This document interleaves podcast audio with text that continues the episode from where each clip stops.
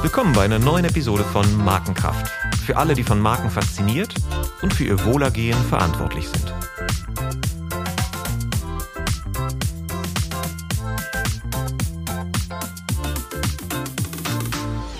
Mein Name ist Olaf Hartmann und ich spreche mit meinem heutigen Gast über das, was Markenkraft im Kern ausmacht. Erlebnisse, die Gedächtnisspuren in unserem Gehirn hinterlassen und die wiederum unser zukünftiges Verhalten beeinflussen. Der Autor Eugen UNESCO hat einmal dazu treffend formuliert, wir denken, wir machen Erfahrungen. In Wirklichkeit machen Erfahrungen uns. Und wie Marken uns beeinflussen, unser Selbstverständnis prägen und warum Marken erleben, die Leitwährung in einer Emotional Experience Economy ist. Dazu spreche ich mit meinem heutigen Gast, Uwe Munzinger. Uwe ist einer der führenden Experten für strategische Markenführung, Brand und Customer Experience. Er hat eine Vielzahl exzellenter Bücher über Markenkommunikation und Markenerleben geschrieben. Und er ist ein gefragter Gastautor, Redner und erfolgreicher Unternehmer. Vielen Dank, lieber Olaf, für die sehr nette Vorstellung. Ich freue mich, dass ich mich hier mit dir unterhalten kann zu einem unserer Lieblingsthemen.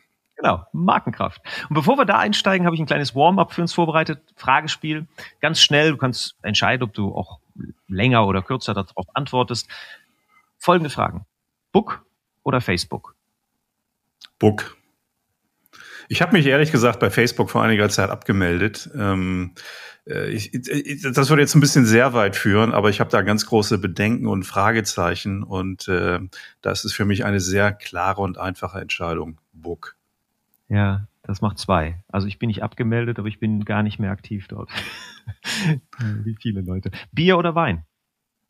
Beides. Also da kann ich mich schwer entscheiden. Das kommt immer auf die Situation drauf an. An einem warmen Sommernachmittag im Biergarten ist es sicherlich eher das Bier. Äh, abends, äh, so ganz entspannt mit einem Buch in der Hand, ist es eher das Glas Wein. Wandern oder Wellness? Auch da ehrlich gesagt beides. Das sind so, so entweder oder, das, das könnte ich so nicht entscheiden. Auch das ist situativ abhängig. An einem sehr kalten Winterabend würde ich dann doch äh, eher die Wellness bevorzugen. An einem schönen Frühlingsnachmittag eher das Wandern. Pop oder Punk? Sorry. Oder Jazz? auch, auch, auch da muss ich sagen, sowohl als auch. Also mein Musikgeschmack ist da sehr eklektisch und je nach Stimmung und, und so weiter und so weiter, da kommt auch noch Beethoven dazu und einiges andere. Independent, äh, Grunge, Black Metal und, und, und.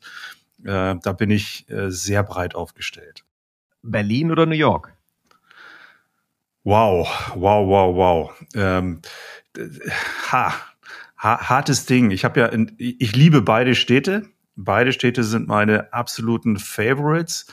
Ich muss sagen, meine Zeit in New York war die, die absolute Highlight-Zeit. Berlin habe ich allerdings genauso ins Herz geschlossen. Ähm, ehrlich gesagt, auf lange Sicht würde ich jetzt sagen, Berlin. Mac oder PC? Mac. Keine Frage. Ich glaube, wenn man, wenn, ich glaube, wenn man einmal drauf ist auf Mac, dann, dann ist die, dann ist das keine Frage mehr. Man kommt nicht mehr davon los. Ja, das haben die ganz geschickt gemacht, ne? Irgendwie. So eine, so eine Welt, die einen nicht mehr loslässt. Extrem gut. Auch, ich meine, es, äh, es, hat ja, es hat ja einen Grund, warum Apple die wertvollste Marke der Welt ist. Da kommen wir sicher später nochmal zu. Aber das ist eben genau dieses, und das ist wir eigentlich schon beim Thema Erleben. Wenn du den Mac erlebst, dann bist du glaube ich, in dieser Welt so drin und dieses Erleben möchtest du einfach nicht mehr missen. Ja, das kann ich verstehen. Also ich habe es genauso erlebt. Also mich, mich hat das iPhone eingesaugt und dann bin ich in das Apple-Universum verschwunden. Ja, und danach ist der, sind die Wechselkosten so hoch, also auch die psychischen Wechselkosten, dass man da keine Lust mehr drauf hat. Das stimmt. Prada oder Patagonia? Ähm, auch da muss ich gestehen, ich habe beides im Schrank. Mhm. Auch da kommt es wieder auf die Situation drauf an. Marken, die ich beide sehr schätze, aus sehr unterschiedlichen Gründen. Was wir an, dieser, äh, an diesem Punkt schon feststellen können, dass, Merk, dass, dass Marken auch irgendwie Werkzeuge sind. Und abhängig davon, was man gerade zu erledigen hat, dient die eine Marke besser als die andere. Und dann gibt's wenige Marken, so wie Apple, die dann irgendwie so eine Alleinstellung äh, bei bestimmten Verwendungen erzeugen. Ne? Total. Ich meine, letztendlich sind Marken ja auch dazu da, um Bedürfnisse zu befriedigen. Und unsere Bedürfnisse sind nun mal multidimensional und situativ sehr unterschiedlich. Und dementsprechend sind unterschiedliche Marken in unterschiedlichen Situationen am besten geeignet, um diese Bedürfnisse zu befriedigen. Hm. Da kommen wir später noch drauf zurück. Letzten zwei Fragen. Porsche oder Tesla? Ich denke, ähm, wenn, oh, ist ja auch eine schwierige Frage. Wenn ich heute in dem Markt wäre, mich für eine dieser beiden Marken entscheiden zu müssen, wäre ich wahrscheinlich eher beim Tesla. Das hat auch den Grund, ich hatte das Vergnügen, über, über ganz viele Jahre Porsche zu fahren. Äh, also das Erlebnis hatte ich bereits sehr intensiv. Tesla-Besitzer war ich noch nicht. Das ist natürlich auch ein Stück weit äh, gelebte Zukunftsperspektive. Und von daher würde ich mich heute für einen Tesla entscheiden. USP oder Purpose? Puh, ist auch eine gute Frage. Äh, Purpose wird ja heute, ist in aller Munde und wird diskutiert. Das ist ein sehr komplexes Thema. USP in dem Sinne hat sich ja auch ein bisschen zu Tode gelebt. Ähm, ich, ich würde das auch gar nicht mehr USP nennen, sondern USE, also Unique, Unique Selling Erlebnis. Ähm, ich, ich glaube, das, das entspricht dem der Realität heute eher. Purpose äh, glaube ich, ist eine Diskussion, um die man heute nicht herumkommt, die allerdings, glaube ich, auch sehr oft falsch geführt wird. Ähm, also ich, ich würde mich beiden Inhalten, Themen sehr gerne annehmen. Schön, können wir später noch drüber sprechen. Sehr gut. Dann gab es in dein, dein, dein Leben eine Marke. Was war die, was war das früheste Markenerlebnis, was du hattest, wo eine Marke eine Bedeutung für dich angenommen hat? Ich glaube, meine, meine, die, ich glaube, es war Fix und Foxy. Also der Moment, als wenn mein Vater äh, freitags von der Arbeit kam und mir das neue Fix und Foxy Heft mit nach Hause gebracht hat, das war für mich das Highlight der Woche. Wow, das kennen die Kinder heute gar nicht mehr. Gibt's Fix und Foxy noch? Ich glaube nicht, ne? Ich bin mir nicht sicher. Ich, ich würde fast sagen, nein. Dann eine Marke, die auch sehr früh in mein Leben getreten ist und ganz viele Jahre für mich wichtig war, war natürlich Lego. Ah, ja. Die haben es auch geschafft, nach schwierigen Zeiten sich selber wieder extrem relevant zu machen. Ich glaube, es ist wahrscheinlich in dem Bereich äh, die die stärkste Marke, ne? glaube ich, so für, für. Ich würde sagen, Menschen. mit Abstand die stärkste Marke. Ich glaube, Lego ist auch ein schönes Beispiel, das zeigt, dass Marken eigentlich gar keinen Lebenszyklus haben. Ähm, Lego war in meiner Kindheit bedeutsam. Lego war für meine Kinder sehr bedeutsam. Die sind jetzt aus dem Lego-Alter raus aber von den Dingen, die wir aufgehoben haben, wir haben eine Riesenbox mit Lego-Stein für die Kinder unserer Kinder, sobald die mal welche haben. Mhm. Und auch da wird Lego wieder eine ich ganz hoffe wichtige noch mit, Rolle mit, spielen. Mit Bauanleitung. Ich hoffe noch mit du, Bauanleitung, das, das, weil dann sind sie richtig wertvoll. Äh, ähm, ohne Bauanleitung, ehrlich gesagt, weil ich finde, das ist ja gerade das Schöne und die Herausforderung bei Lego, weil deine Kreativität halt auch wahnsinnig gefordert ist. Also ja, je nachdem, ja. wie man Lego nutzt, aber das ist, das ist halt nicht vorgefertigt, so wie so ein IKEA-Regal mit, mit einem festen Ergebnis, sondern das ist eben Fantasie beflügelnd, dass du aus diesem Baustein das entwirfst, was du dir vorstellst. Das habe ich mal erlebt auf dem Deutschen Marketing-Tag. Da gab es einen Vortrag von Lego und da waren, na, ich sag mal, 800 Leute im Raum und jeder hat so eine kleine Tüte bekommen mit Legosteinen und sollte daraus eine, äh, eine Ente bauen. Okay. Fast jede Ente sah anders aus. Es waren nur ganz wenige Teile, aber man hat ge gesehen, wie jeder diese Ente irgendwie anders gemacht haben. Irgendwie war, war bei dem einen, der, die, die, äh, die Füße waren länger, der Schnabel war länger, die, ja, es waren ganz wenige Teile und genau das, was du gerade sagst. Ist, ja, wie toll. Äh, hat aber unheimlich viel Raum gegeben. Das war sehr beeindruckend noch zurück zu deiner beruflichen Karriere. Was war der erste Job, den du so hattest, für den du bezahlt wurdest? Erinnerst du dich an den noch? Äh, das ist, das meinst du jetzt wahrscheinlich nicht, aber mein erster Job, für den ich bezahlt wurde, da war ich ungefähr zehn. Da äh, durfte ich bei unserem örtlichen Gärtner mithelfen, Erdbeeren pflücken. Ähm, das war natürlich ein sehr toller Job, weil die Erdbeeren wurden nicht nur gepflückt, sondern auch vor Ort verputzt.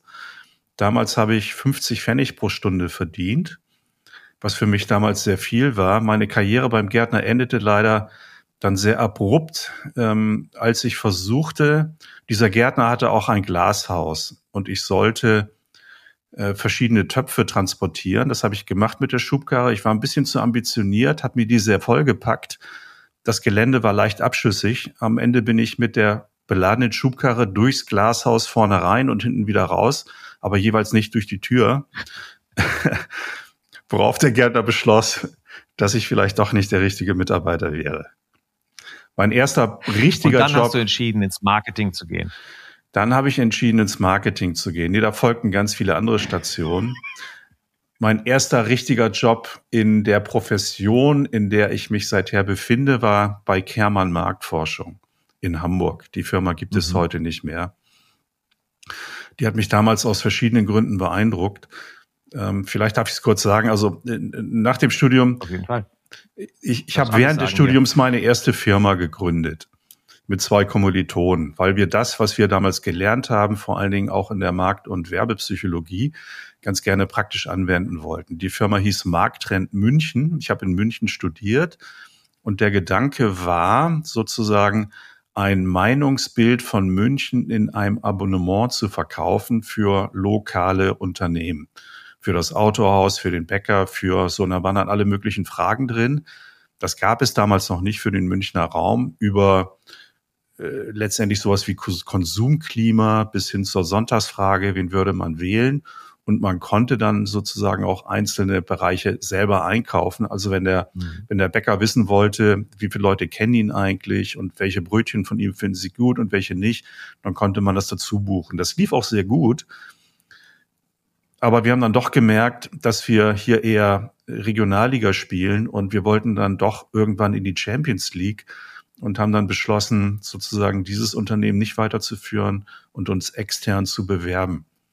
Das habe ich dann auch getan bei verschiedenen Marktforschungsinstituten. Ähm, damals war das Sample und, und wie, äh, viele von denen gibt's heute gar nicht mehr. Und ich war dann zu Vorstellungsgesprächen und was mir schon auffiel, war vor den, vor den, vor den Gebäuden standen dann gerne VW Käfer oder Enten und nach meinem Gehaltswunsch gefragt. Ich wollte, glaube ich, damals 3000 Mark verdienen. Da sagten die, na ja, ist schon viel, vielleicht so in drei Jahren. So, und dann kam ich auch zur Kermann Marktforschung. Der residierte in einer alten Villa an der Roten Baumchaussee. Mhm. Vor dem Auto standen amerikanische Schlitten. Als ich sagte 3000, sagte er 3,5 und Montag fängst du an. Und da dachte ich, der hatte Bedarf. Wow, das, das ist ein richtiger Unternehmer. Und da habe ich dann auch angefangen. Interessanterweise hatte ich damals noch eine Nebenfunktion und zwar als stellvertretender EDV-Leiter. Ich habe damals noch wirklich so ASCII und sowas Wann programmieren gelernt. Das war ach, äh, Mitte der 80er Jahre. Also man sieht, ich, ich bin schon ich bin schon ein bisschen länger dabei. Ja, ein Urgestein in der, der, der Branche, auf jeden Fall. Das ein Urgestein, ja, ja. Das war eine ziemlich irre Firma. Also das, äh, da wurde zum Teil zwei Wochen durchgearbeitet, ist keiner nach Hause gegangen. Kermann hat da die, die Mannschaft mit Champagner und Pizza versorgt und äh, es, es war ein, ein, ein echt Besessener. Ähm, es hatte allerdings, es hatte viele Vorteile, es war eine interessante Bude, hatte allerdings auch viele Nachteile. Ähm, die, die möchte ich jetzt gar nicht so äh, vertiefen. Auf jeden Fall kam ja, dann. Die Nachteile, zwei Wochen durcharbeiten, äh, macht man als junger Mann vielleicht einmal, zweimal, findet man das noch cool, beim dritten Mal, äh, wenn die Freundin fragt, sag mal, wann kommst du eigentlich nochmal nach Hause? Nee, das, das war äh, gar Gab's nicht so. Gab es da auch Betten in der Agentur? Also, ja, tatsächlich. Also da, da, da konnte man auch, also da wurde auch übernachtet. Mhm. Ähm, wenn man sich die Struktur der Firma angeschaut hat, ich habe sehr schnell mitbekommen, dass selbst Mitarbeiter, die 20 Jahre dabei waren und auch extrem gut verdient haben, selber keine wirkliche Verantwortung hatten, vor allen Dingen keine Verantwortung für Kunden. Das heißt, Kermann hatte nicht losgelassen und hat selbst bis zur letzten Gruppendiskussion hat er alles selber gemacht. Und da habe ich gesehen, das ist eigentlich nicht das, was ich will. Also gut verdienen ist die eine Sache, aber du möchtest dann natürlich auch dich selbst beweisen und du möchtest nah ran an den Kunden. Und, und genau das habe ich bekommen. Also es kam ein Ruf aus Nürnberg von der GfK. Und zwar galt es damals, einen für die GfK damals sehr neuen Bereich aufzubauen, nämlich die Konsumentenforschung. GfK war damals sehr stark im Bereich Panel, Handelspanel, auch Verbraucherpanel, aber dieser ganze sag mal, konsumentenpsychologische Bereich war damals neu. Und unsere Aufgabe war, den Bereich Werbe- und Kommunikationsforschung aufzubauen. Und die GfK war da komplett anders als, als Kehrmann äh, gestrickt. So nach einem Vierteljahr bei der GfK durfte ich zum damals größten Werbetreibenden der Welt, das war Procter Gamble, fahren und ihnen erklären, dass ihre Werbung, ihre teure Werbekampagne total blöd ist und überhaupt nicht funktioniert. Äh, damals saß einer der bekanntesten Werber das kam dabei. sicherlich gut an, ne? Ja, also der Charles Green, einer der damals bekanntesten Werber Deutschlands von Gray, äh, fand das super. und wir hatten sehr intensive Diskussionen, wobei der Charles Green, muss ich sagen, ein, ein ganz toller Typ war und ist. Ähm, ist der ist heute übrigens auch noch ein bisschen aktiv. Und äh, die, diese, diese, dieser Mut der GfK, dann so ganz junge Leute mit ganz wenig Erfahrung auf solche Unternehmen loszulassen, äh, das, das, die Kompetenz kam natürlich dann auch von der GfK. Also die haben mir nicht zugehört, weil ich der Uwe Munzinger war, sondern weil ich von der GfK kam und wir damals ein für Deutschland sehr neues Verfahren, einen sehr neuen Ansatz über Werbung nachzudenken eingeführt haben. Äh, das hieß damals Advantage, ist, glaube ich, bis heute Marktführer in Europa, wenn es um, um Pre-Testing geht. Mhm. Und äh, das hat uns in die Lage versetzt, mit sehr vielen interessanten, unterschiedlichen Unternehmen über Werbung zu reden und über Werbung zu diskutieren. Und ich glaube, wir haben uns damals auch in relativ kurzer Zeit ein, ein sehr hohes Maß an Kompetenz über diese Fokussierung auf Kommunikation auf Werbung aufgebaut. Und was war das Neue an diesem Advantage-Ansatz, wo ihr sagen konntet, äh, warum die Werbung? Konntet ihr auch sagen, warum die Werbung funktioniert oder äh, ja, das war also oder eher, ob sie funktioniert? Zu der Zeit war der dominieren, das dominierende Pretest-Verfahren war der Day After Recall. Mhm. Das wurde vor allen Dingen von Procter Gamble ähm, sehr stark gepusht und unterstützt. Und im Grunde genommen ging es darum, dass man Leute am Tag nach der Ausstrahlung der Werbung angerufen hat und gefragt hat, an was kannst du dich erinnern? So, was mhm. wir gemacht haben, war ein bisschen anders. Wir sind auch auf Recall gegangen äh, und allerdings auch auf, was wir damals Persuasion genannt haben, den Persuasion Score, also die Überzeugungsleistung eines Werbespots zum Beispiel oder eines anderen Werbemittels. Und dazu gab es dann einen sehr ausführlichen diagnostischen Teil, in dem du eben versucht hast zu verstehen, warum jetzt ein, ein Werbespot überzeugend war oder auch nicht. Das Ganze funktionierte dann auch sehr gut über, wir hatten große Datenbanken. Ja? Also wir hatten dann nach kurzer Zeit hunderte von, von Werbespots in dieser Datenbank und konnten dann sehr gut nachschauen, ob jetzt äh, 23 Prozent ungestützte Erinnerung, ob das in einer Branche viel oder wenig ist. Man konnte sehr gut benchmarken. Es wurde damals mhm. sehr viel auch mit RAF-Spots gearbeitet, also mit, mit nicht fertigen Spots, die äh, getestet wurden. Mhm. Also das war damals relativ neu in Deutschland und eigentlich auch in Europa. Mhm. Wie, wie, schaust du da rückblickend im Vergleich zu der heutigen, dem heutigen Stand der Werbewirkungsforschung drauf? Also was ist da dein Blick? Es gibt ja neue, neue Verfahren, auch das Pre-Testing, ähm, mit Emotion Tracking, mit äh, teilweise auch Neuromarketing-Verfahren, wo Leute teilweise sogar in die Röhre gesteckt werden. Es gibt dann die äh, impliziten Assoziationstests etc. Was ist da deine Meinung? Ist das besser? Ist das äh, aussagekräftiger? Ist es präziser geworden? Oder ist es eigentlich nur der alte Wein in neuen Schläuchen? Naja, es ist vor allen Dingen sehr viel komplexer geworden. Man muss auch verstehen, zu der Zeit, als wir dieses Advantage groß gemacht haben, da gab es im Wesentlichen ein Medium. TV war King. Es gab noch ein bisschen Print, aber das war's. Also unsere, unsere Medienlandschaft, wie wir alle wissen, ist ja heute sehr viel aus, viel ausdifferenzierter. Wir haben unzählige Kanäle, äh, die, die, die zusammenspielen oder auch nicht. Und ich glaube, das ist ja heute die große Herausforderung auch in der Wirkungsforschung, gar nicht mal unbedingt das, das einzelne äh, Medium zu verstehen, sondern das Zusammenspiel der Medien. Also was ist eigentlich der Wirkungsbeitrag eines TV-Spots? Was ist der Wirkungsbeitrag von Facebook? Was ist der Wirkungsbeitrag von Twitter? Was ist der Wirkungsbeitrag von, äh, von Word of Mouth, um das Markenerleben einer Marke zu befördern oder auch nicht? Ähm, de deine Frage in Richtung jetzt auch äh, Neuromarketing und so weiter. Äh, ich glaube, dass die, diese einzelnen Instrumente durchaus einen Beitrag leisten können, um das Verständnis zu erhöhen.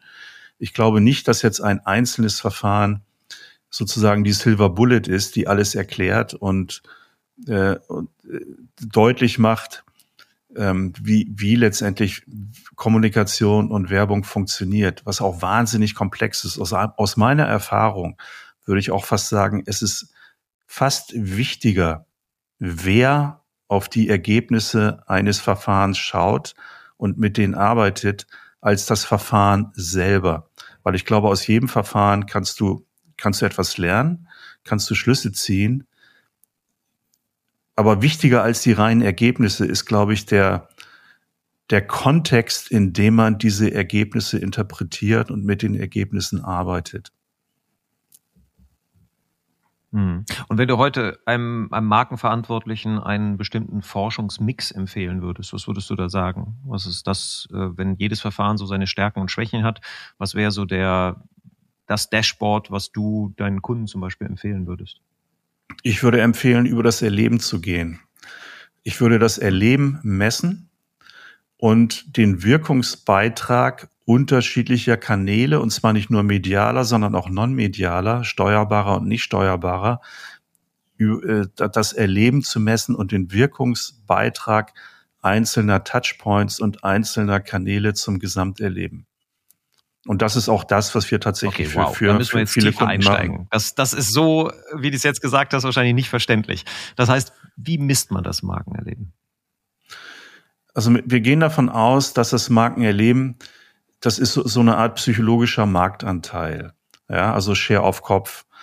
Und du gehst sozusagen über, wie, wie Menschen einer Marke begegnen und über welche Kanäle Menschen einer Marke begegnen, das kannst du messen über Befragung.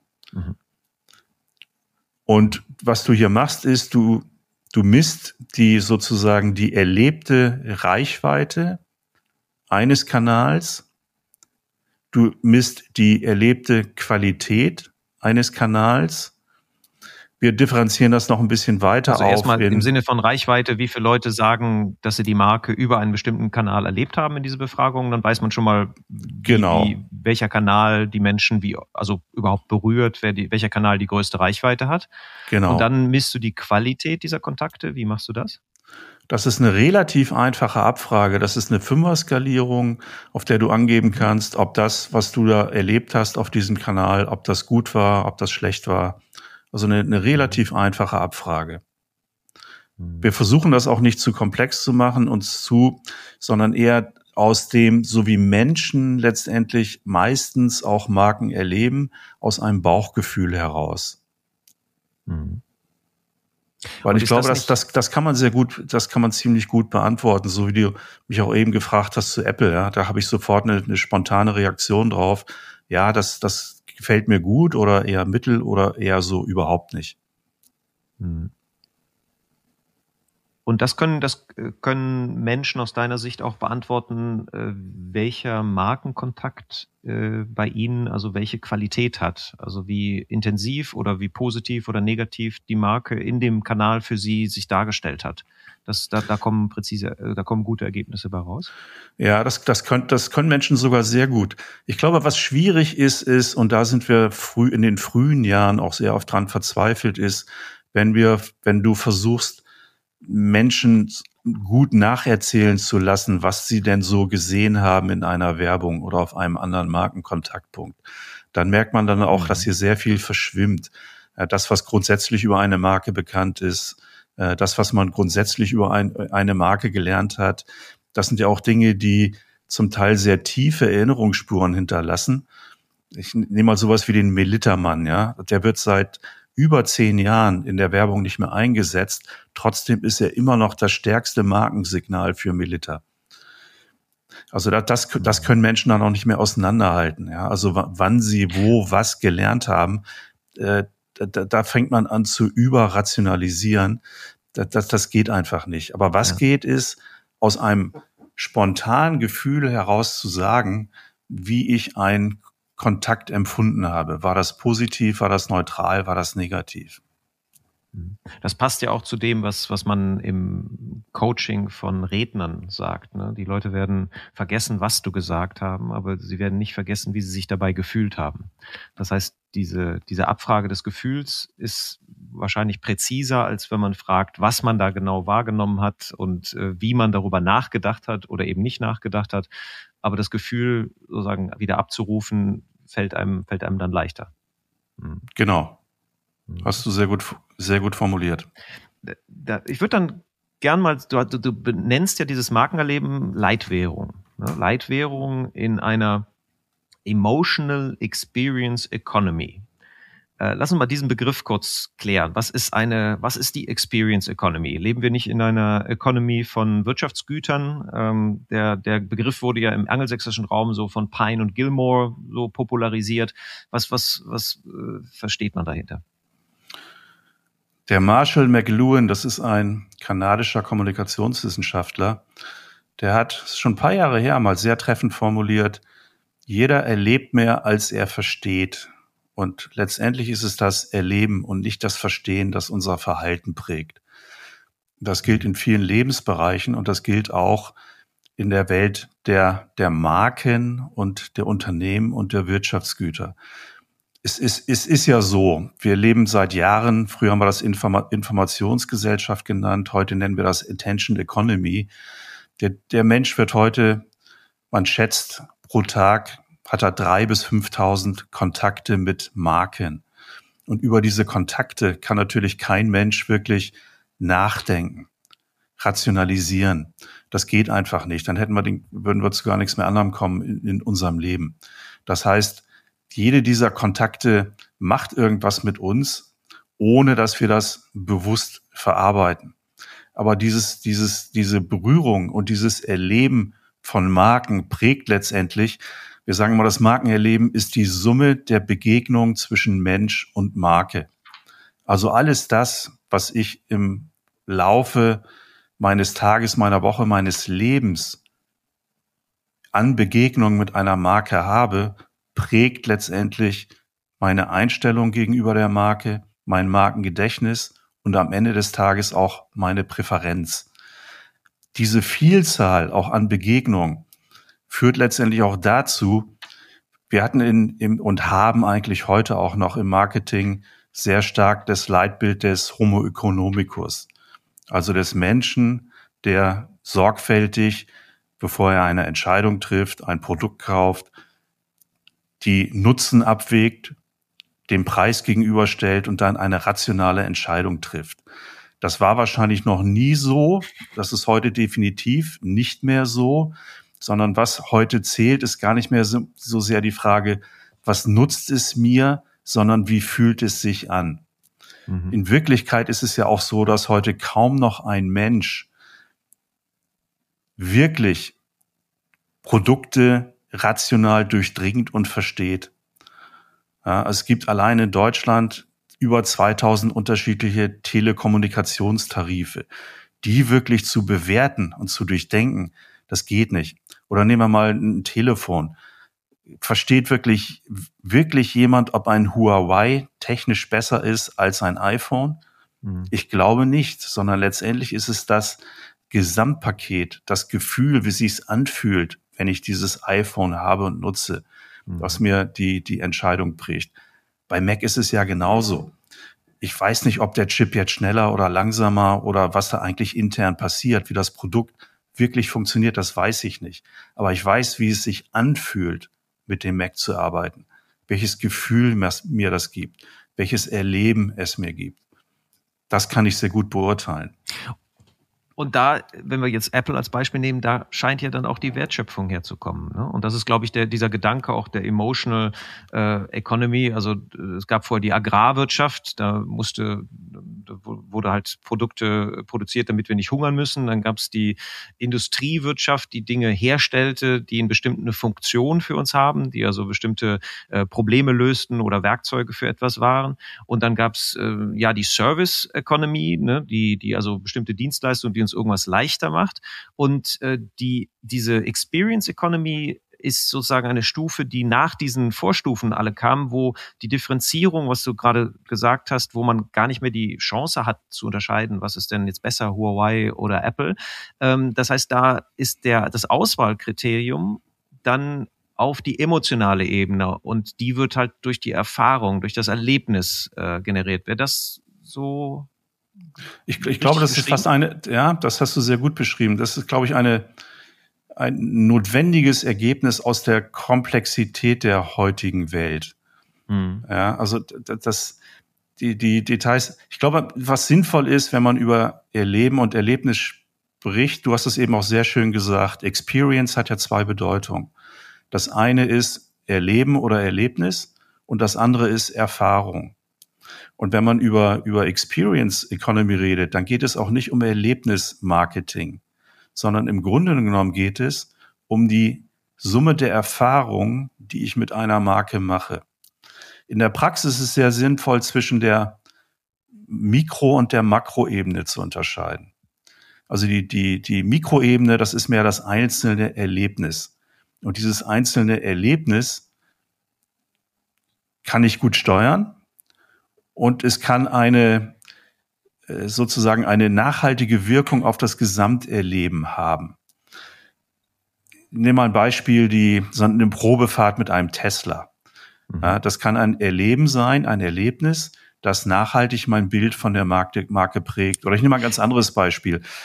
Mein Darf erstes ich da ganz Auto kurz einhaken? Im Tesla ist das erste Auto, in dem ich geschrien habe bei einer Probefahrt bei einem Freund, wo ich daneben saß. Und das war wirklich ein prägendes Erlebnis. Das war so ähnlich wie das erste Mal so ein iPhone in der Hand zu haben. Das war ein anderes Gefühl, was ich vorher mit Nokia nicht hatte, was ich mit BlackBerry nicht hatte oder mit einem Sony nicht hatte. Das war sozusagen ein ganz einzigartiges Erlebnis. Und für die einen ist es dann genau das, was man sucht und für die anderen ist es vielleicht nicht so attraktiv, aber für die, die, wo es passt, da entsteht eine starke Bindung dann in dem Moment. Das nur aus meinem persönlichen Erleben heraus. Total. Das können so Ankererlebnisse sein, die letztendlich auch die Wahrnehmung einer Marke über eine lange Zeit prägen. Das ist auch das, was Flagship Stores, wenn sie gut gemacht sind, auszeichnet. Ja, so ein Besuch in der, in der Rittersport Schokoladenwelt oder in dem Burberry Flagship Store in London das sind lang nachwirkende Erlebnisse, die ein Bild von einer Marke längerfristig prägen können. Mhm. Äh, für mich war so ein Beispiel, mein erstes Auto war ein Käfer. Danach war Volkswagen lange Zeit zugegebenermaßen nicht in meinem Relevant Set. Wie das so ist, irgendwann haben wir angefangen für Volkswagen zu arbeiten und äh, es stand ein Familienauto zur äh, stand an. Und man hat natürlich gewisse Vorteile, wenn man für Volkswagen arbeitet, also fiel die Wahl auf einen Touareg. Und die sagten, ja, aber du musst das selber abholen. Damals lebten wir in Bayern. Du musst es dir selber abholen in Wolfsburg. Und ich dachte, warum das denn? Kann man doch liefern lassen. Ja, und ich müsse aber auch meine Kinder mitbringen. Okay, also sind wir an einem Wochenende in die Autostadt nach Wolfsburg. Warst du mal in der Autostadt? Ja, ich war einmal da. Also meine Kinder, das ist ja. mehr als zehn Jahre her, meine Kinder reden da heute noch von. Und das hat auch mein Bild von Volkswagen total verändert. Ja, also wenn man hier die Marke sozusagen in mhm. allen ihren Facetten erleben kann, die Historie, äh, die, die zukunftsgerichteten Dinge, die Fahrt in dem gläsernen Turm, wenn du hier sozusagen zu deinem Automobil gebracht wirst und den, den Blick über Wolfsburg, das ist auch so ein Erlebnis, das unheimlich prägend ist und mein Bild von Volkswagen langfristig sehr stark beeinflusst hat. Also das ist die, die Mikroebene. Das Wichtigere fast ist die Makroebene. Und diese Makroebene ist eben die, die Summe der Begegnung mit einer Marke. Und das ist die eigentliche Herausforderung für Unternehmen heute. Weil ich nehme mal ein Unternehmen wie, wie die Lufthansa.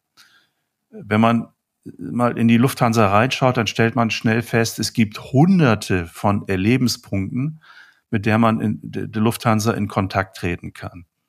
Das ist, äh, das ist die Werbung, das ist der Flug natürlich selber, das ist, wenn der Koffer hin, später ankommt oder nicht, das ist die elektronische äh, Ticketbuchung, das ist die Website und, und, und. Also es gibt wahnsinnig viele Erlebenspunkte.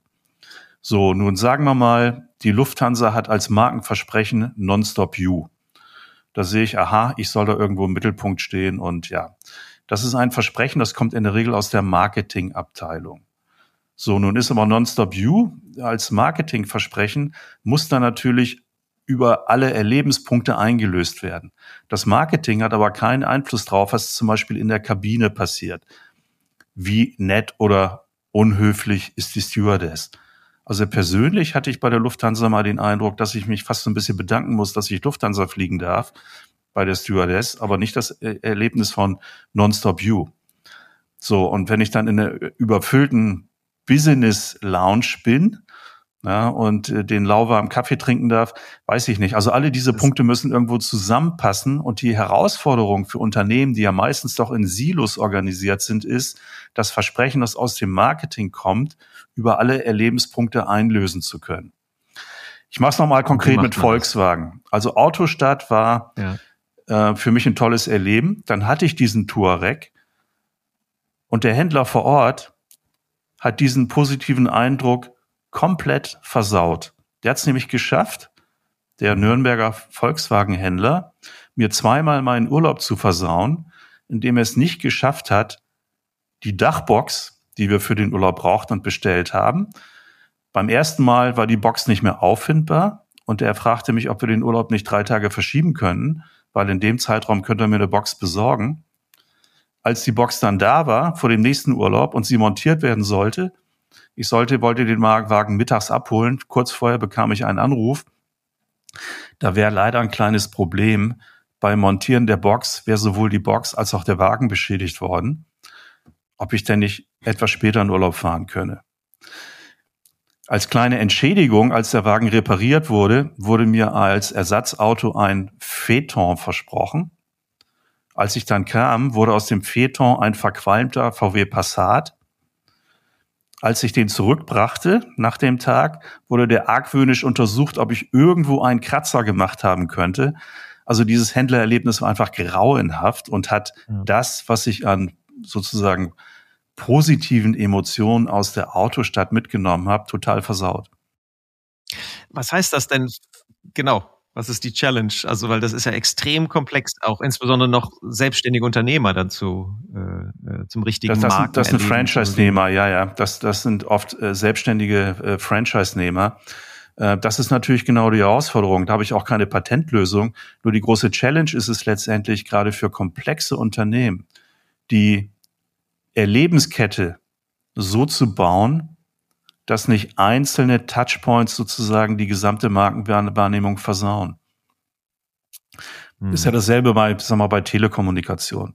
Wenn mir der, die Marke verspricht, erleben, was verbindet, dann mag ich das ja schön finden. Nur wenn der Techniker dann zum vereinbarten Zeitpunkt nicht kommt oder ich ewig in der Hotline nicht durchkomme und so weiter, dann ist das Erleben schnell wieder ruiniert. Jetzt ist ja der erste Punkt, dass das überhaupt wahrgenommen wird. Dass man also Steuerungsinstrumente hat, um dieses Markenerleben, die beim Herrn Munzinger in, in Nürnberg halt gerade total den Bach runtergegangen ist. Also hatte so einen Peak, wenn man das jetzt so als Beziehungs, sozusagen wie so ein, wie so ein Herzschlag, dann wäre in der Autostadt der Herzschlag ganz nach oben gegangen und danach äh, in, dann auf den Tiefpunkt gesunken. Das ist ja, um das zu managen, wie Peter Drucker so schön sagte, uh, you can manage what you can measure, obwohl er das wahrscheinlich auch, äh, also das ist eine Voraussetzung, aber es sind auch andere Dinge, die man nicht so gut messen kann, die man trotzdem managen sollte. Aber wie geht ihr daran? Also du hast ja jetzt kürzlich auch ein neues Unternehmen gegründet. Du äh, bist ja nochmal Unternehmer geworden. Nicht das letzte Mal, äh, nicht das erste Mal in deinem Leben. Ähm, und da geht es um Brand und Experience. Das heißt, wie, was, was sagt ihr euren Kunden? Wie, wie schafft ihr es einmal, diese, diese Experience sauber abzubilden und dann halt auch Lenkbarkeiten zu identifizieren, um diese Experience zu verbessern? Genau, also das, das ist eine unserer, unserer Aufgabenfelder, helfen zu verstehen, wie wie überhaupt eine Experience heute ist und wie man sie optimieren kann. Bei der Messung, du hast eben richtig gesagt, du, du, du kannst nur managen, was du auch messen kannst. Deswegen fangen wir in der Regel bei der Messung an. Und da gehe ich zurück zu dem Punkt, was wir eben diskutiert haben. Der erste Schritt ist zu verstehen, wie das Erleben an den unterschiedlichen Touchpoints heute bei den Zielgruppen ist. Das heißt, da steigen wir genau dort ein, Marken erleben als Währung aus einer Zielgruppensicht zu verstehen. Das heißt, auf welchen Touchpoints bin ich einer Marke überhaupt begegnet? Wie war das Erleben auf diesem Touchpoint? Und welchen Beitrag haben diese einzelnen Facetten zum Gesamterleben der Marke?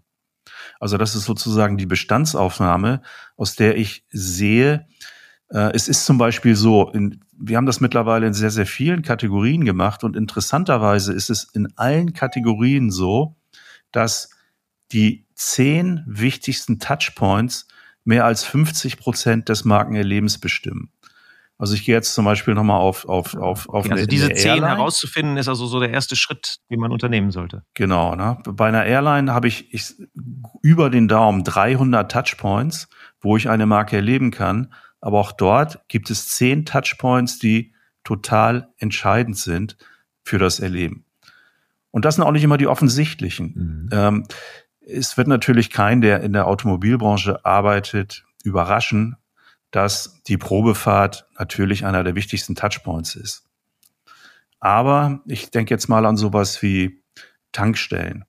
Bei Tankstellen ist der zweitwichtigste Touchpoint die Toilette das mag im ersten Moment ein bisschen verblüffen, aber wenn man wie ich zwei Töchter hat und unterwegs ja. ist und da kommt öfter Papa, ich muss mal, da weiß ich, naja gut, äh, das Benzin ist austauschbar, die Preise sind vergleichbar, aber wenn ich weiß, bei Aral sind die Toiletten immer sauber und das funktioniert gut, dann fahre ich halt zu Aral. Genau, also diese Touchpoints das zunächst mich mal. an ein Projekt, was wir mit der Deutschen Bahn hatten, wo das Thema Qualitätserleben von einer Bahnreise maßgeblich davon geprägt wird, wie sauber die Toiletten sind. Also das ist, entscheidet teilweise sogar, ob Leute, zum Beispiel auch ältere Leute, überhaupt die Bahn nehmen oder äh, für kurze Strecken dann lieber ein Taxi bevorzugen oder ähnliches, damit sie halt möglichst schnell auch äh, wieder in einer Umgebung sind, wo die Toiletten sauber sind. Genau, und das, das ist ein, ein total wichtiger erster Schritt zu verstehen, welche, äh, wie aus welchen Beitrag die Touchpoints, welche Wichtigkeit die Touchpoints aus einer Zielgruppensicht haben. Was du hier übrigens auch äh, eine wichtige Perspektive ist, wir betrachten hier nicht nur mediale Touchpoints, sondern auch non-mediale, wie zum Beispiel Word of Mouse, Empfehlungen von Freunden und Bekannten, die übrigens in den meisten Kategorien extrem wichtig sind und fast immer bei den Top 10 äh, Touchpoints sind die man bespielen müsste. Wir gucken uns steuerbare Touchpoints an und wir gucken uns auch nicht steuerbare Touchpoints an. Und gerade aus diesem äh, sozusagen aus dieser Melange der unterschiedlichsten Touchpoints versuchst du dann Touchpoint-Strategien zu entwickeln. Ja, dass du Touchpoints, Und wie die, geht ihr dann mit den nicht steuerbaren Touchpoints um? Äh, naja, die kannst du dann natürlich nicht steuern, sondern meistens nur indirekt äh, ich sag mal, sowas wie Empfehlung von Freunden und Bekannten. Das kannst du nicht direkt steuern, das kannst du nur über deine Leistung und deine Performance steuern. Aber wenn du weißt, dass diese Empfehlungsbereitschaft extrem wichtig ist in deiner Kategorie, musst du natürlich alles dafür tun, dass die, äh, dass das Erleben an den Touchpoints, die du steuern kannst, entsprechend gut ist. Das und heißt, ich glaube, dass auch Marken total wichtig ist, überhaupt mal zu verstehen, in, in den meisten Kategorien ist es, ist es so, dass die steuerbaren Touchpoints nicht mehr sind als 25, 30 Prozent. In der Regel die, die von, von Marketing gesteuert werden. Also Werbung, Offline, Online und so weiter machen zum gesamten Markenerleben meistens nicht mehr als ein Drittel aus. Das heißt, die anderen Touchpoints, Also das heißt für Marken heute, für, für, für, für, die, für die Markenführung wäre eine der ersten Diagnoseschritte, was sind meine zehn größten Hebel? Und dann zu identifizieren, auf welche von diesen Hebel habe ich als Marketing überhaupt Einfluss und auf welche hat vielleicht, ähm, haben ganz andere Abteilungen, wie du sagst, ja, die teilweise dann, wenn es schlecht läuft, in Silos arbeiten. Und dann wäre, hätte man eine interne Marketingaufgabe, sozusagen sen zu sensibilisieren, wie stark dieser Touchpoint, der nicht in meinem direkten Zugriff ist, äh, auf das Markenerleben einzahlt und daraus dann ein, ein Managementsystem zu bauen. Also das, das, das permanent von allen Beteiligten ähm, transparent gesehen wird und wie sich diese einzelnen Qualitäten an den einzelnen Touchpoints dann entwickelt. Habe ich das so richtig verstanden? Ganz, ganz genau. Und mhm. da, die, die Diagnose ist der erste Schritt. Der zweite Schritt ist dann auf der einen Seite im Rahmen der Möglichkeiten, Touchpoint-Strategien zu entwickeln, die das, was ich habe, sozusagen maximieren. Das äh, mhm. kann oft gut funktionieren, indem ich Touchpoints, die einen hohen Impact haben, aber eine geringe Reichweite. Das gibt es sehr oft. Ich nehme nochmal die Probefahrt. Die gehört zu den Touchpoints mit dem höchsten Impact, hat in der Regel aber nur eine geringe Reichweite, weil ich bekomme nur eine gewisse Anzahl von Leute in mein Auto rein. Auf der anderen Seite habe ich Touchpoints, die einen sehr geringen Impact haben, aber eine sehr hohe Reichweite, wie zum Beispiel Massenmedien, Fernsehwerbung, Printwerbung und so weiter. Und die Aufgabe besteht dann darin, diese Arten von Touchpoints aus dem Verständnis, wie sie funktionieren, so zu verknüpfen, dass ich eine maximal effiziente und effektive Lebensstrategie draus kriege. Die anspruchsvollere Aufgabe ist es dann natürlich, was du eben angesprochen hast, und das ist eine, eine organisatorische Herausforderung, Erleben so zu strukturieren, dass es in einem Unternehmen gelebt werden kann. Und das ist eben eine gesamtunternehmerische Aufgabe. Die Experience ist ja heute meistens von der, von der Definition her und von der, von der Steuerung im Marketing verortet. Aber Marketing ist eben nur ein Teil eines Unternehmens und oft nicht mit den wichtigsten Erlebenspunkten verknüpft ja, sondern die wichtigsten Erlebenspunkte sind eben meistens vor Ort. Das ist am POS, das ist im Flugzeug, das ist beim Händler, das ist im Auto. Und das sind eben Dinge, die selten direkt vom Marketing beeinflusst werden. Nun ist es allerdings auch so, in, in den wenigsten Unternehmen ist die, ist die Verantwortung für die Experience ganz oben angesiedelt. Was du ja eigentlich bräuchtest. Wenn du Experience als gesamtunternehmerische Aufgabe stringent durchdeklinieren willst, dann geht das nur von ganz oben. Ich glaube, man sieht das auch sehr gut an. Heute sind ja äh, CRM oder, oder äh, CXM Aktivitäten sehr verbreitet. Das heißt, es werden äh, Response-Systeme eingebaut, die allerdings dann aus einer technischen Perspektive funktionieren. Das heißt, die Customer Experience Projekte sind heute überwiegend bei IT angesiedelt. Ja, da kommen dann äh, Software-Tools, die überwiegend die digitale Experience messen. Aber sie sind nicht gesamtheitlich gesteuert. Es gibt überhaupt nur, ich glaube, es sind fünf Prozent der Unternehmen, wo Customer Experience Projekte bei der Geschäftsführung oder im Vorstand angesiedelt sind. Hm. Der Rest ist irgendwo bei Technik angesiedelt, zum Teil bei Marketing und damit letztendlich von der, von der organisatorischen Verortung her eigentlich schon so ein bisschen zum Scheitern verurteilt. Viele Projekte versanden dann auch. Ah, da wird dann SAP oder, ähm, oder andere Systeme eingekauft und wenn sie installiert sind, dann ruhen die so ein bisschen vor sich hin, weil keiner richtig weiß, wie man eigentlich damit umgehen soll und wie mir das dann konkret hilft, meine Experience zu verbessern. Ja. Jetzt, äh, wir könnten noch viele Stunden darüber sprechen. Äh, die Zeit tickt dahin. Ich möchte jetzt gerne äh, nochmal für unsere Hörer von dir so ein Destillat mitbekommen, sowas Praktisches, wo sie sagen, okay, das sind eigentlich die, aus meiner Sicht, die aktuell drei stärksten Herausforderungen für die Marken in der Zukunft ähm, in den nächsten Jahren. Und ähm, was, was würdest du dazu sagen? Was sind die größten Herausforderungen? Womit sollte man sich unbedingt beschäftigen? Weil man kann sich ja immer mit viel beschäftigen und wie du es gerade an dem Beispiel von, von Brand äh, Experiences von der Lufthansa zum Beispiel genannt hast, 300 Touchpoints, aber nur 10 sind entscheidend. Was sind für dich die drei Themen, die Marken in den nächsten Jahren auf jeden Fall auf der Agenda haben sollten? Also das erste Thema ist für mich ein Dauerbrenner, das ist Positionierung.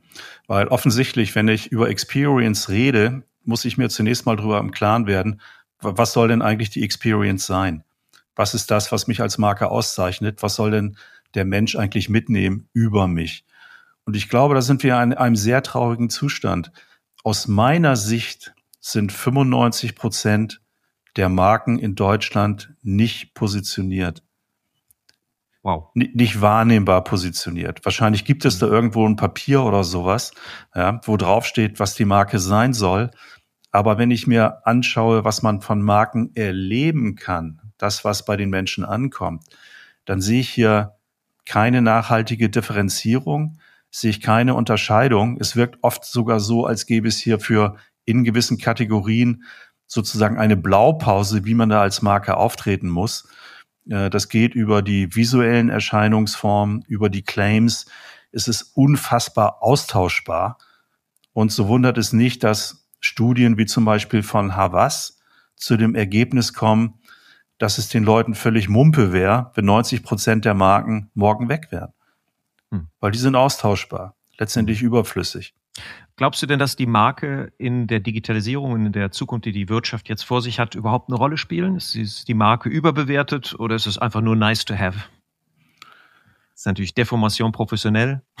Aber wie, wie siehst du das? Also welche Rolle spielen die Marken in Zukunft? Ich, ich finde, das ist eine interessante Diskussion. Es gibt ja auch die Position, dass man sagt, Marken sind überflüssig, weil in einer digitalen Welt kann sich ja jeder Mensch objektive Informationen holen.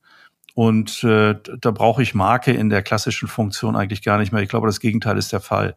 Marken sind in unserem heutigen Informationsdschungel umso wichtiger, um Orientierung zu geben, um Emotionen zu vermitteln, um Sicherheit zu geben. Also je komplexer, je undurchsichtiger unsere Welt wird, umso wichtiger sind diese, diese Vertrauensanker, ja, die mhm. mir eine Orientierung geben und ein Stück weit Hilfe geben und das Leben letztendlich auch ein Stück weit bereichern. Ja. Und Menschen sind motiviert von Bedeutung. Und wenn eine Marke, eine starke Marke schafft Bedeutung. Und das, was du beschrieben hast, durch das Erleben wird diese Bedeutung immer wieder lebendig und dementsprechend auch ein Wertangebot. Und da sind wir wieder bei dem Thema auch dann Preisbereitschaft und wofür ist man in Zukunft in der Wirtschaft eigentlich bereit zu zahlen. Und da ist das, was äh, halt viel Bedeutung hat, äh, immer wertvoller als das, was wenig Bedeutung hat oder mir nur einen funktionalen Nutzen bietet. Das genau, ist, äh, und mit bei Bedeutung sind wir auch gleich wieder am, am Erleben. Das wäre für mich der zweite große Punkt. Letztendlich mhm. Leben heißt Erleben. Und das geht natürlich auch über Marken hinaus, aber ist für Marken essentiell. Ich glaube, das ist die, die zweite sehr große Herausforderung, Erleben so zu organisieren, sowohl organisatorisch als auch inhaltlich. Inhaltlich heißt, es muss natürlich aus einer guten Positionierung kommen, dass ich mhm. den Menschen äh, eine Bedeutung vermitteln kann, wie du es eben formuliert hast, die etwas Nutzen und Sinnstiftendes hat. Mhm. Also und damit Präferenz schärfen, Mar Marken erleben, messen und managen. Und gibt es noch was Drittes? Ich glaube, das Dritte ist, und das Thema fängt ja eigentlich erst an, ist die, die, mal, die digitale Herausforderung. Und das hat ja auch sehr viele, sehr viele Facetten. Zum einen das ganze Thema Data. Also wie gehe ich mit Data eigentlich intelligent um? Und Data heißt ja, ja auch Kurzfristigkeit versus Langfristigkeit. Ja, viele Marken sind heute sehr performance-getrieben. Und wir haben ja mittlerweile auch viele Studien, die zeigen, dass Kurzfristigkeit und Langfristigkeit oft durchaus ein Widerspruch sind. Äh, Performance ist natürlich schön, wenn ich auf mein Dashboard sehe, dass da die Kurve zuckt, wenn ich kurzfristig irgendwo eine Promotion und so weiter. Ähm, ich glaube, zu viel Performance kann Marke langfristig eher schaden und kaputt machen. Das ist der eine Aspekt. Mhm. Der andere Aspekt ist, Digitalisierung stellt, glaube ich, für fast jedes Unternehmen die Herausforderung des Überlebens. Zum Beispiel der Chairman von Cisco, der sagt, 40 Prozent der Unternehmen, die es heute gibt, wird es in zehn Jahren nicht mehr geben. Warum? Weil sie die Herausforderung der Anpassung an die digitale Welt nicht wirklich hinkriegen oder weil sozusagen der, der, der, der immanente, die immanente Entwicklung in Richtung Monopolisierung ganz einfach viele Marken überflüssig machen. Wenn man sieht, dass heute zwei Drittel der Internet-Weltwirtschaft von sieben Anbietern bestritten wird, dann glaube ich, hat das schon Implikationen. Und wenn man sieht, dass Unternehmen wie Amazon, Google, Tencent, Alibaba sich ja nicht nur in ihren angestammten Geschäftsbereichen bewegen, sondern in alle, in fast alle anderen zukunftsträchtigen Bereiche massiv investieren. Nehmen wir den Bereich Gesundheit. Also in dem Bereich Gesundheit in den letzten zehn Jahren hat ja nicht Merck oder, oder Novartis oder sowas am meisten investiert, sondern Google. Google ist die Firma mit den höchsten Investitionen mhm. in das Thema Gesundheit. Das heißt, jedes Unternehmen muss sich fragen, wie gut bin ich denn eigentlich vorbereitet, wenn sich Google, Amazon, wie auch immer, entscheidet, in mein, in, in meinen Bereich reinzugehen. Also was heißt das für Parship, wenn wer hätte Facebook gedacht, Wer hätte gedacht, anbietet? dass Apple irgendwann mal zur Konkurrenz von Sparkassen wird oder von Kreditkarten von Mastercard? Ne? Also dass, dass da Geschäftsbereiche plötzlich von diesen Firmen ins Visier genommen werden, die sicher wirkten, also wie gut befestigte Burgen. Und äh, das, genau. Mh. Das verstehe ich. Ich glaube, der, der einzige wirkliche Schutz geht dann wieder zurück auf die, auf die Kernanforderungen. Letztendlich bist du überlebensfähig, wenn die Menschen dich nicht missen wollen. Ja, wenn du für die Menschen wichtig bist. Wann bist du für die Menschen wichtig? Wenn du ein klares Versprechen hast, also eine klare Positionierung und wenn du dieses Versprechen über dein Erleben, das du ermöglicht, einhältst. Wenn du mhm. den Menschen ein Erleben bietest, das für sie Bedeutung hat. Ich glaube, dann bist du auch vor, vor Angriffen von äh, übermächtigen Giganten relativ sicher. Also wir merken, Markenführung und die Aufladung von Marken mit Bedeutung ist auch etwas, was äh, Wertschöpfung schützt und was eine, eine Kernkompetenz sein sollte in Zukunft, weil, weil sonst alles, was funktional kopierbar ist, von ja, wenigen Monopolisten immer besser und immer effizienter äh, durchgeführt wird.